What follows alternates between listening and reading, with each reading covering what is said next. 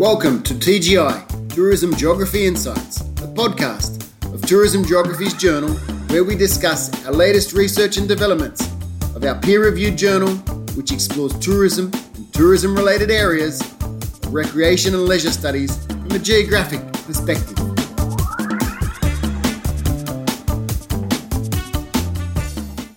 In tourism geographies, we try to optimize and promote the work of our authors. And in particular, we focus on recently published papers in the journal. And all of our guests are from all over the world. And we try to provide uh, as much diversity in content as we possibly can. Now, my, my guest today has recently published a paper in tourism geographies. Her, her name is Eva Erdmenger, and she's from Trier University in Germany. The paper in particular is a very timely one because it talks about participatory destination governance, or in other words, the, the extent to which we involve stakeholders meaningfully in what happens in tourism.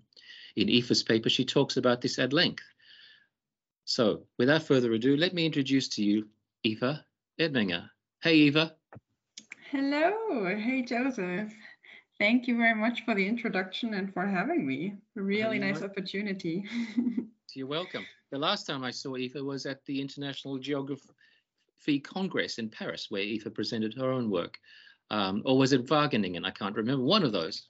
Um, yeah, it was Wageningen. Wageningen yes. That's right. Eva's joined us from Germany today. I'm in Japan, and hopefully, wherever you are in the world, you're seated comfortably, and we'll get straight into this. In Eva's paper, which was published in May, on the 1st of May 2022, the title of the paper is, is The End of Participatory Destination Governance as We Thought to Know It.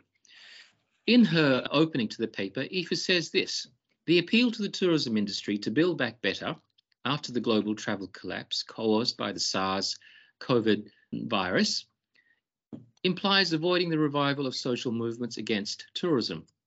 What lessons did we learn from slogans such as Tourists Go Home, which actually became reality in 2020 because of the COVID 19 pandemic? In the course of the new urban tourism research agenda, it has been acknowledged that urban tourism is not an isolated tourist bubble, but rather the co-production of various social groups who coexist in urban space and compose the contemporary urban everyday life. Many of the contested issues that residents perceived vis-a-vis tourism were often rooted in broader socioeconomic, psychological, as well as environmental challenges in urban living environments.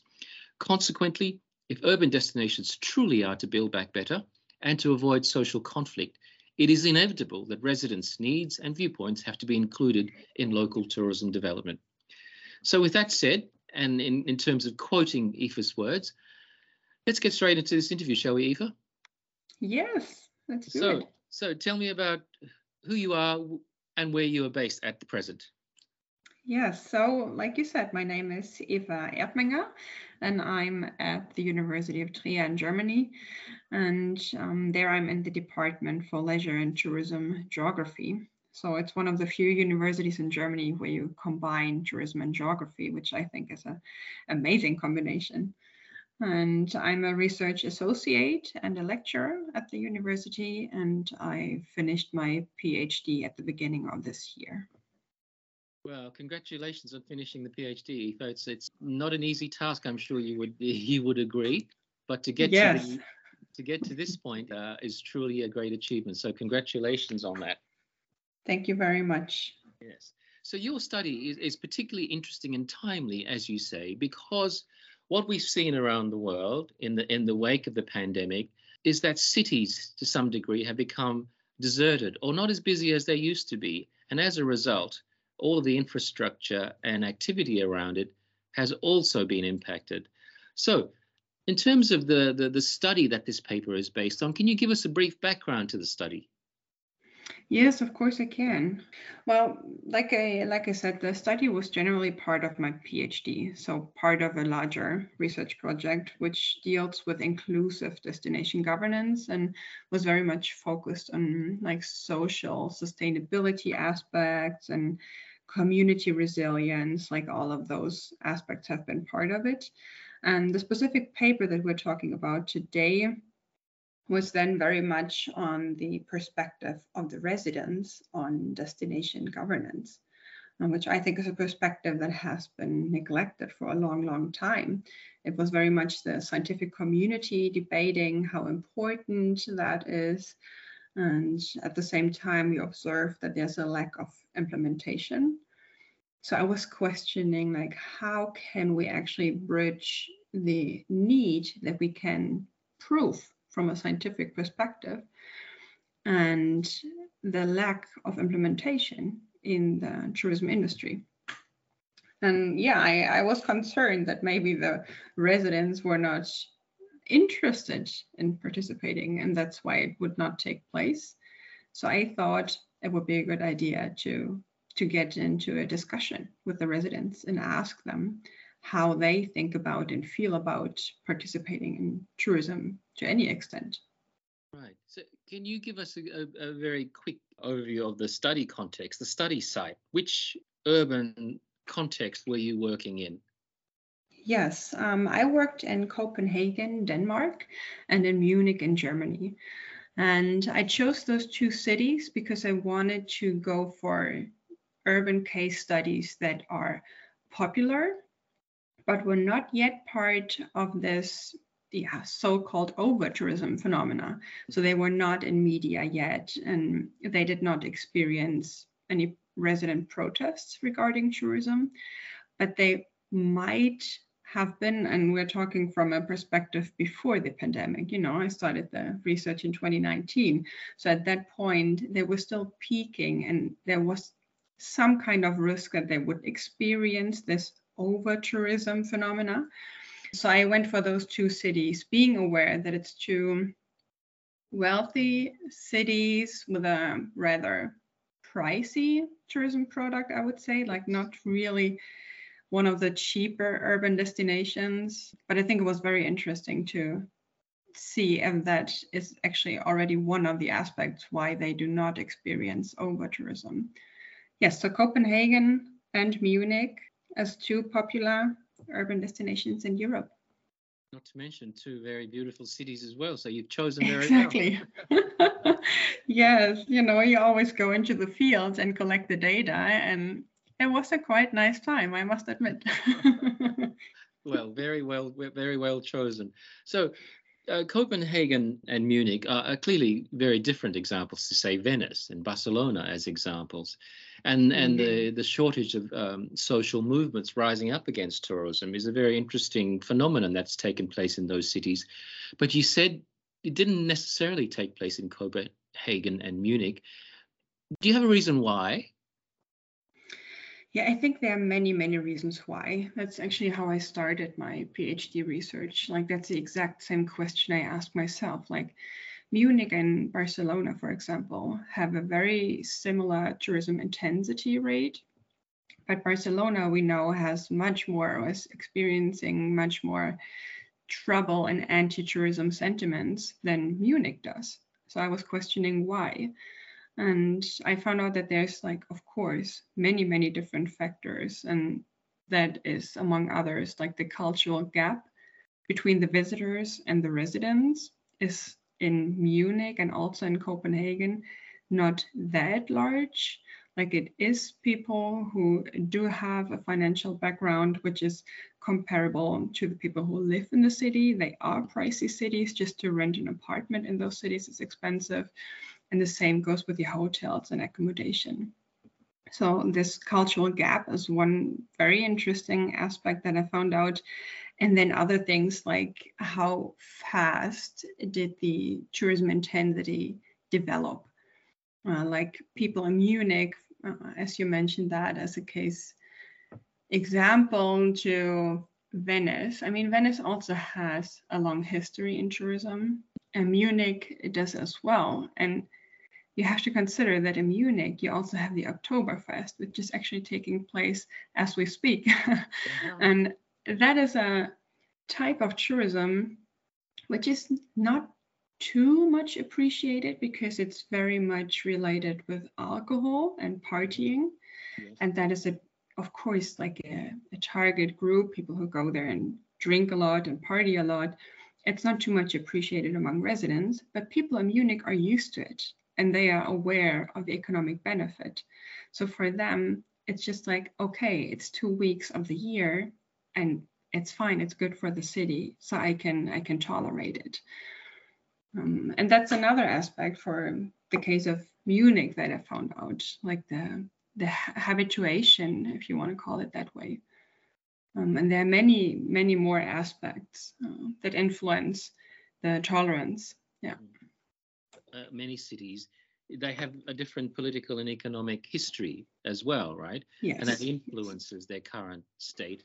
And as a result, you know, things like uh, gentrification, cost of accommodation, and other things like that. But certainly, the cultural gap is a really interesting one that will probably make for a very good paper as well later on, um, Eva. Yeah, yeah, I believe that as well. I think it's an aspect that we should look into uh, more closely. Yeah. Yes. So, uh, just to look at some of the more technical aspects of this, the study that went into this paper for uh, many of the researchers out there, can you give us some insight into how you went about collecting your data? Because when we talk about residents, right, having access to residents, uh, language issues, and other practical matters often come into it for the researcher. For you, what can you say about how you went about collecting data and the challenges you encountered along the way? Yeah, so for collecting my data, I figured I want to include two aspects. One was that I wanted residents to talk to each other instead of talking to me, which is why I decided for focus groups instead of single one on one interviews. And the other aspect was that I wanted to include photographs in my research because I figured in today's communication, photographs became such an important role. Like we communicate a lot with sharing pictures with each other, and they trigger emotions and like unconscious thoughts that we have. Oh. So I wanted to use those as a trigger in those focus groups. So it's a mix of photo elicitation and focus groups, something you could call image-based focus groups. Mm-hmm. And I did five focus groups in each case study. In Copenhagen, I collected the data just before the first uh, lockdown, so February and March 2020. Mm-hmm and I had to cancel the last two focus groups. So I was planning on seven focus groups and I did five and then had to leave Denmark, unfortunately. Mm-hmm. And then was the big, big challenge to do focus groups during the pandemic in Munich. Mm. So there the the law at that time said that maximum five people were allowed to meet. So including me, I had the restriction that I could only bring four people into the focus groups, which was a bummer. Like I really wanted it to be larger groups, but I was legally not allowed to.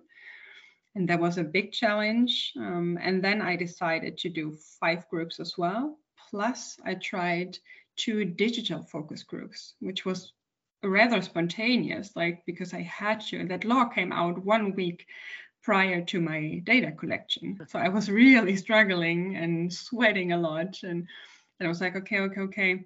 I will just tell the people, let's meet in Zoom and try to have a discussion online. And it worked fine. Like it was, of course, a bit different than the in person discussions, but it was still really good data that I got out of those online focus groups.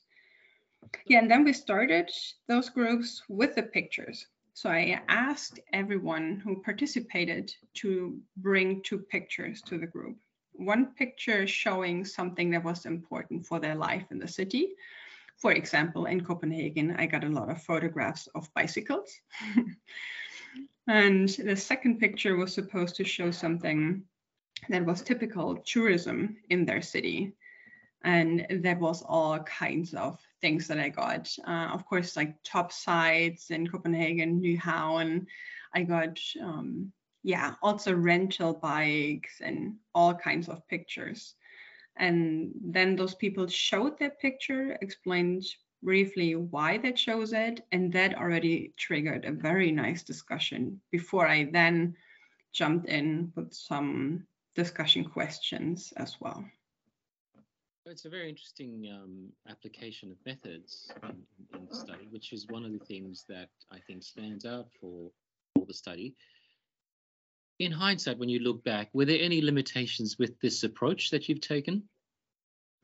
Yes, there were definitely limitations. Like I said, the group size was a bit small, at least in Munich.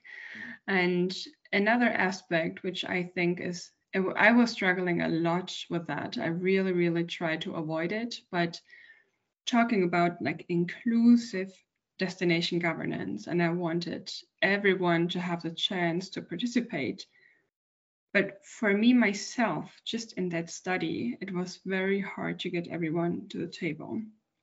In Copenhagen, there was first of all a language barrier. I needed people who are able to speak English with me because I, I would not be able to translate everything from Danish.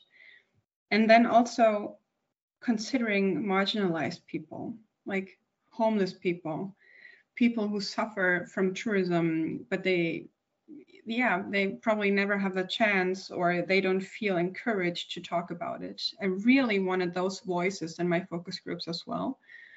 And it was so hard to achieve that. I talked to social workers in both cities and asked them if they know someone who I could invite. Uh, in Copenhagen, I went to a hotel which is managed by a person who lived on the street for, I think it was 16 or 20 years. And now she's the manager of the hotel and employs people who live on the street. And I talked to her and she actually just gave me the advice like, well, if you want to talk to people who live on the street, you rather give them money. It can be a prostitute, you go buy a prostitute, or you go and have lunch with someone who lives on the street and then you talk to them. And I have to admit, I did not feel too comfortable doing that because mm. I was also all by myself in the field. Yes. And I, I realized like, well, okay, if we want to talk to those people, we we really have to yeah pass some barriers some social barriers as well and that was my i think my i don't want to say regret but i i did miss voices that are very very important because they are difficult to access i would say. Right. And of course you know in term in practice there are the university research ethics requirements that you must um, work with as well right? Um, exactly. Often interviewing people who are marginalized is seen as having some power disparities between the researcher and the participant, and all sorts of other issues can come into it. So, um, what you also highlight is how researchers have a plan, but when they go into the field, sometimes, very actually, oftentimes, things don't go according to plan. Being able to adapt and shift very quickly is a really important characteristic and or skill that researchers must have. And I was particularly interested in, in this because when you talk about residents as such, because you know it's like saying stakeholders or community, we know that within within these labels there's a wide spectrum of different people with different characteristics. In your study, what did you define as residents, or did you leave it relatively open? That is a very good question. And I think, especially in the field of new urban tourism, that is a very important discussion. Do we really want to talk about residents or maybe urban dwellers? Because we have people who commute into the city, we have the tourists, like visitors, and yeah, so who is the resident? like you said, for methodology purpose, I, I had to define it and I had to figure out who I want to bring to the table. And I decided to go for people who live in the city, Munich or Copenhagen, for at least one year. So they have a bit of an impression of how it is to live in the city and who are older than 18 years old, which is the European standard for being an adult. Um, so that was my yeah restrictions that I had, and then I tried to get people from all like officially the the neighborhoods or the districts and in the cities it has different names so that i really get a picture of the whole city of the whole municipality and that's how i how i try to find the people. And you said you have to adjust when you're in the field to collect the data and that is so true. I, I, always tell my students that for me that was by far the hardest part of my of my phd just to be out there and then to adjust to what happens in reality in contrast to how i planned it to be I'm glad we raised the point because for any researchers that are listening to this, especially new researchers, very often uh, this happens in the field as a researcher myself. Um, how do we put in contingency plans very quickly? Because oftentimes you only have a limited time or budget to be in the field. You can't not do the field work that you set out to do. So you have to find some way to do that. And also the, the issue of defining who we are going to speak to, who residents are, uh, is, is pretty is, is rather critical, right? But one of the things we know as researchers, we can never get to everybody. So we have to draw lines around what we can do realistically and what still allows the study to be robust. So from all of this this work, and I know this is part of a bigger slice of work from your PhD, what were the main findings that you concluded in this paper? Yeah, so there's a lot of findings uh, also in that paper, but I think the most important aspect I want want to highlight is that if we want to include residents into destination governance or tourism planning, we have to go beyond the understanding of participation because that is often from a planning or political perspective. And like my data showed, people or residents are not interested in that kind of participation. So we have to come up with different ways of how to include, which is why I prefer to talk about inclusive tourism or destination governance. And that encompasses three aspects, and that's the motivation, the opportunity, and the ability. We have to make sure that all three aspects are covered. I might give an example at that point. Berlin just has been a lot in the media, at least in Germany, because they implemented something like a residence committee for their tourism planning, which I think is amazing. And it's always good if destinations have the resources to do that. But that is only giving them the opportunity to participate. It does not equal to give them the motivation or to motivate people to join this committee. And they might still feel that they are not able, so they don't have the ability or they feel they don't have the ability, which is actually the same from their perspective, to participate in such a committee. So I think it's very important that we cover all three aspects motivation, opportunity, and ability if we really want to achieve inclusive or participatory governance. I think that's an important point you raise. You know, while we talk about stakeholder consultation, residents consultation, very often if they don't have the capacity or the motivation or the ability to be a part of this, then it becomes a futile exercise, right? And in so doing, how then does this impact the quality of data and the decision making that it relies on the data we've collected? So, in terms of this study and how it's been able to be interpreted in practical terms, can you tell us a little bit about that? For example, have you presented this to tourism authorities in, in either of the cities? And if not, do you intend to? Yes, I, I did present it already to the colleagues from Munich. It was like the two people from the DMO, which is in Munich a public DMO, so they're part of the city council and then one person who is representative for the tourism industry in Munich, the three of them. Uh, so we had a meeting and I presented my research results because they supported me for years, you know. So it was it was very important to me to share um, what I found out. And they thought it would, of course, be a bit provocative, some thoughts, but it would be very interesting for them to switch perspective, like to to see how I look at destination governance and the role of residents in this destination governance.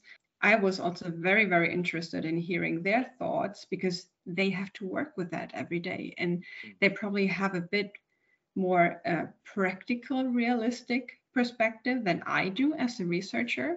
Yes. So I think it was very enriching for both of us to talk about things like should the destination governance be be led by a person from a cultural administration department or should it be like the economic administration department and aspects like that And for Copenhagen, I did not present the results yet, but it is definitely a plan because I think it's very, very important to check in for myself how realistic and supportive are my findings and to get the insight from their perspective how they are developing uh, working with residents in the future.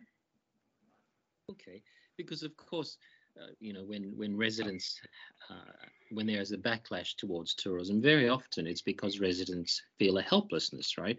And you mentioned the word over tourism and of course what we see in cities like amsterdam and venice and barcelona is that the people who are benefiting from tourism as in the property owners are very often not the ones who bear the costs of too much tourism. It's the residents right? And this this tension continues throughout do you see social movements having any part to play in both Munich and Copenhagen towards making tourism more inclusive and sustainable? Mm. It's a very good aspect that you mentioned. And just before I answer the question, I want to highlight that my my results actually showed that, like you said, there is an economic benefit, and some people are aware of it. And I think, according to my data, it's actually also the most visible um, benefit of tourism, the economic part. But when I talk to individuals, and that's the nice thing about focus groups, right? You get the community perspective, but you also get the individual perspective on a different level. And they highlighted that the social cultural as well the psychological benefits are way more important for them. Like they they do not care about an economic benefit anymore when they start to feel threatened in their privacy or like when pictures are taken of their children without asking for permission they do not care anymore if if that's a good income for the city. Uh, so that is one very interesting aspect as well that it's more the social cultural benefits uh, that residents see uh, yeah i think it's it's in both cities quite quite obvious uh, that that was a higher priority actually well, your findings are very consistent with what I see here, not too far away from where I'm sitting now in Kyoto in, in Japan, you know, J- Japan's most famous heritage cities. This idea that the city has not become theirs anymore. This idea that the city has become a kind of Disneyland for tourists. You know, they they live in a theme park. And and you're right. At some point, whatever economic returns there are, don't account for the social and cultural change that's taking place in the city. So, given this very important research you're doing, what's your next work? What can we see from you coming up next? Yeah, well, the next step I think is going to be a bit more with the resilience part that I looked into and the community and the social resilience because again we if we want to become better what was the slogan during the pandemic and if we want to avoid that the tourism industry is going to crash again if we want to avoid over tourism 2.0 we want to become more resilient right? And if you look at the word resilience it actually means to jump back.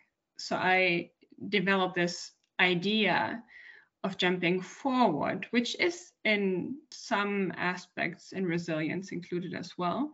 But the word itself is still misleading. So I would rather talk about prosilience. Mm-hmm. And the idea of prosilience is something I'm developing at the moment. And I think the next paper will focus on that as well. There's actually one publication already where I just came up with that concept and I have to dive deeper into it and see where prosilience is taking us in the future. Okay, feel free to advertise it. Where did has that paper been published, Eva? It's a it's actually a, a, book in in German. Unfortunately, my contribution is in English, but I think it's the only one in English. Uh, it's mostly for for the German speaking people with a with the whole contribution. Like most researchers, if you want to find that, all you need to do is go to Google Scholar or something like that and type in exactly. You'll find exactly you'll find the work there. So before we before we finish up, Eva, one of the things that strikes me is that, um, and we talked about this earlier, obviously the dependence, the extent to which a city is dependent on tourism can have an impact on all of this, right? In Copenhagen and Munich's case, is there a dependency on tourism, you think? I do think there is no dependency on tourism. I think it is important, but both cities are generally economically very important cities for their countries. Like they have many large companies, stock market companies in their city, um, and tourism plays one role, but it's probably not as important. It's definitely not as important as it is, for example, in Venice.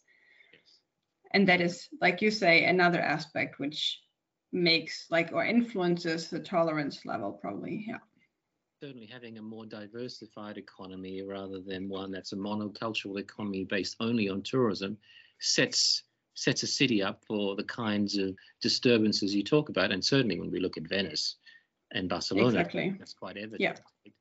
yeah. Yeah i agree. Okay. If you were to do this research again is there one thing you would you would do differently I would conduct the data earlier before a pandemic. I mean, that was not to predict, but yeah, of course, that was my biggest challenge I had. And I would try even harder to get the voices of marginalized people. Uh-huh. Yeah. That's always the case because in, in hindsight we can always do something better, right? And I, yeah. I think this is this is a really interesting angle you're taking, looking at marginalized people, because if we look at a resident group and we only interview people who are benefiting from tourism, we get a skewed perspective, right? And very often they are the, the people who are most capable and well positioned to be part of these processes, whereas many of the people you spoke about seem to be on the fringes or the periphery of these kinds of processes, and therefore their voices are rarely heard.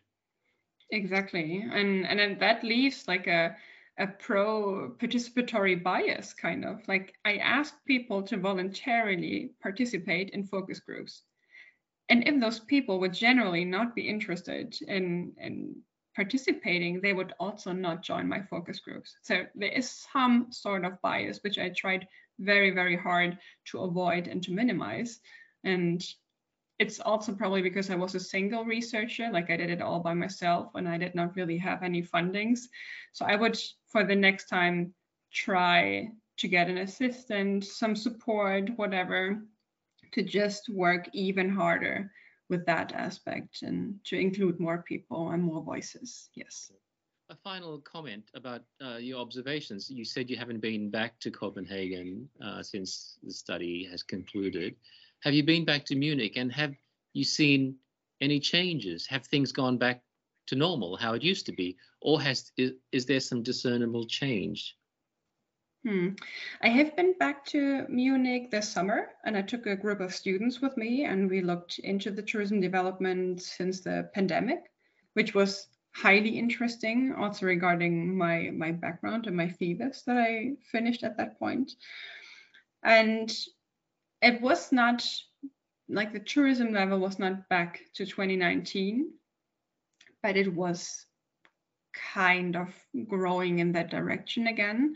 The atmosphere was still relaxed. I must say that the people in Munich, they never really complained about tourism. They have a very chill attitude and that was still present, especially considering that they just had a break of tourism and everyone was just hoping that the Oktoberfest would take place this year, which like I said, it, it does as we speak. So people were very enthusiastic about tourism. And regarding Copenhagen, I will be there in two weeks. I'm very excited. Yeah, we will see how how that changed and how I perceive the city now after the break of tourism. Fantastic. Well, Eva, it's it's been a pleasure talking to you. Thank you for joining us on the Tourism Geographies podcast. For those listening, Eva's paper is titled "The End of Participatory Destination Governance." as we thought to know it. Um, and it was published in Tourism Geographies on the 1st of May 2022. Please go to the website just to check out the, the paper in full if you have access to it. If you don't have access to it, you can see Eva's email on the website. And I'm sure if you sent her an email, she'd be more than happy for you to, um, to have a copy of that really important work. So, with that said, thank you once again, Eva. And we look forward to your development of the concepts you to- talked about, especially the idea of prosilience, which I think uh, has the potential to make a good contribution to knowledge, which is something that publications like Tourism Geographies is always looking to do. And uh, the progression of your research uh, in, in this regard is uh, something that we look forward to very much. So thank you again, Eva. Thank you very much for inviting me, Joseph. It was really nice to talk about my research and to share my experiences. And it was it was amazing, and I wish you all the best for this podcast. It's a great. So, for anyone going to Copenhagen or Munich, read Eva's paper first before you go to get a to get a good gauge on what's happening, but also consider your own urban context and whether these kinds of issues resonate with you.